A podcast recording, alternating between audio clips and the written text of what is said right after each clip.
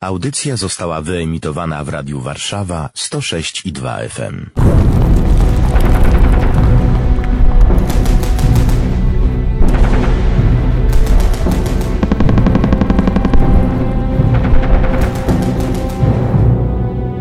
Warszawa pamięta!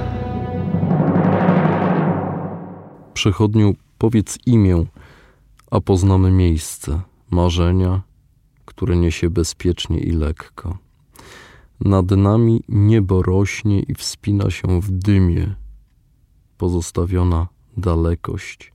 Były lata nad nami i są.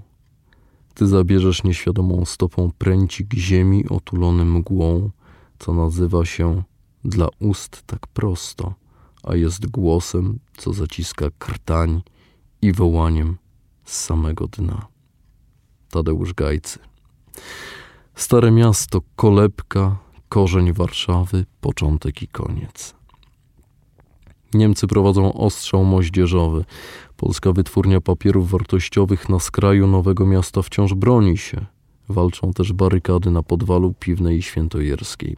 Pod gruzami kamienicy przy ulicy Przejazd giną podchorąży Zdzisław Leon Stroiński Chmura i Tadeusz Gajcy Topór, poeci pokolenia Kolumbów. Tymczasem Stalin zawiadamia premierów Churchilla i Mikołajczyka, że władze sowieckie odcinają się od, cytat, warszawskiej awantury. Warszawa ma się wykrwawić. Zwracam się do doktora Bartosza Łukaszewskiego, socjologa, badacza powstania warszawskiego. To chyba jedno z najtrudniejszych pytań o Moskwę, o Stalina i o oczekiwania powstańców. Wejdą z pomocą i nie wyjdą. Nie wejdą teraz, to wejdą później i też nie wyjdą. Czy można wyobrazić sobie większą beznadzieję? George Kennan, sekretarz ambasady USA w Moskwie, stwierdzał: Życzyłem sobie, by zamiast mamrotać słowa oficjalnego optymizmu, przedstawiciele mocarstw zachowali rozsądek i dobry smak, by pochylić głowy w milczeniu przed tragedią ludzi, którzy byli naszymi sojusznikami, którym pomagaliśmy obronić się przed naszymi wrogami, a których nie możemy uratować przed naszymi przyjaciółmi.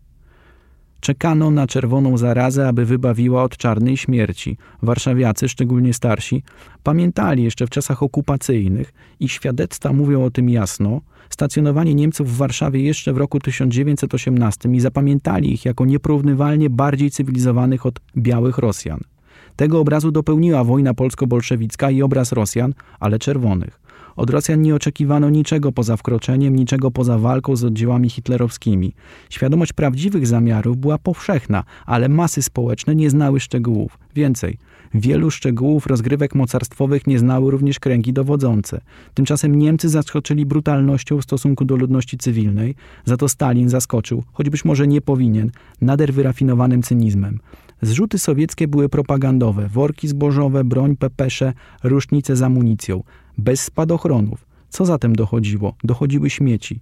Stalin Rooseveltowi mógł powiedzieć, że pomaga. Strata czasu, ale nie dla niego, bo wygrał, opisywał pilot Ryszard Zagórski.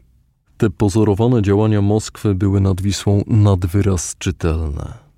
No ale tylko nad Wisłą. Na zachodzie już niekoniecznie.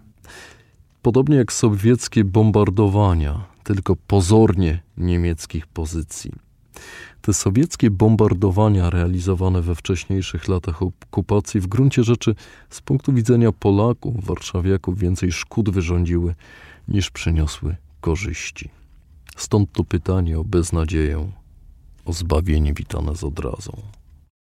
No to cytat, chociaż do tego wiersza na pewno będziemy wracać. Czekamy Ciebie, Ty odwieczny wrogu, morderco krwawy tłumu naszych braci.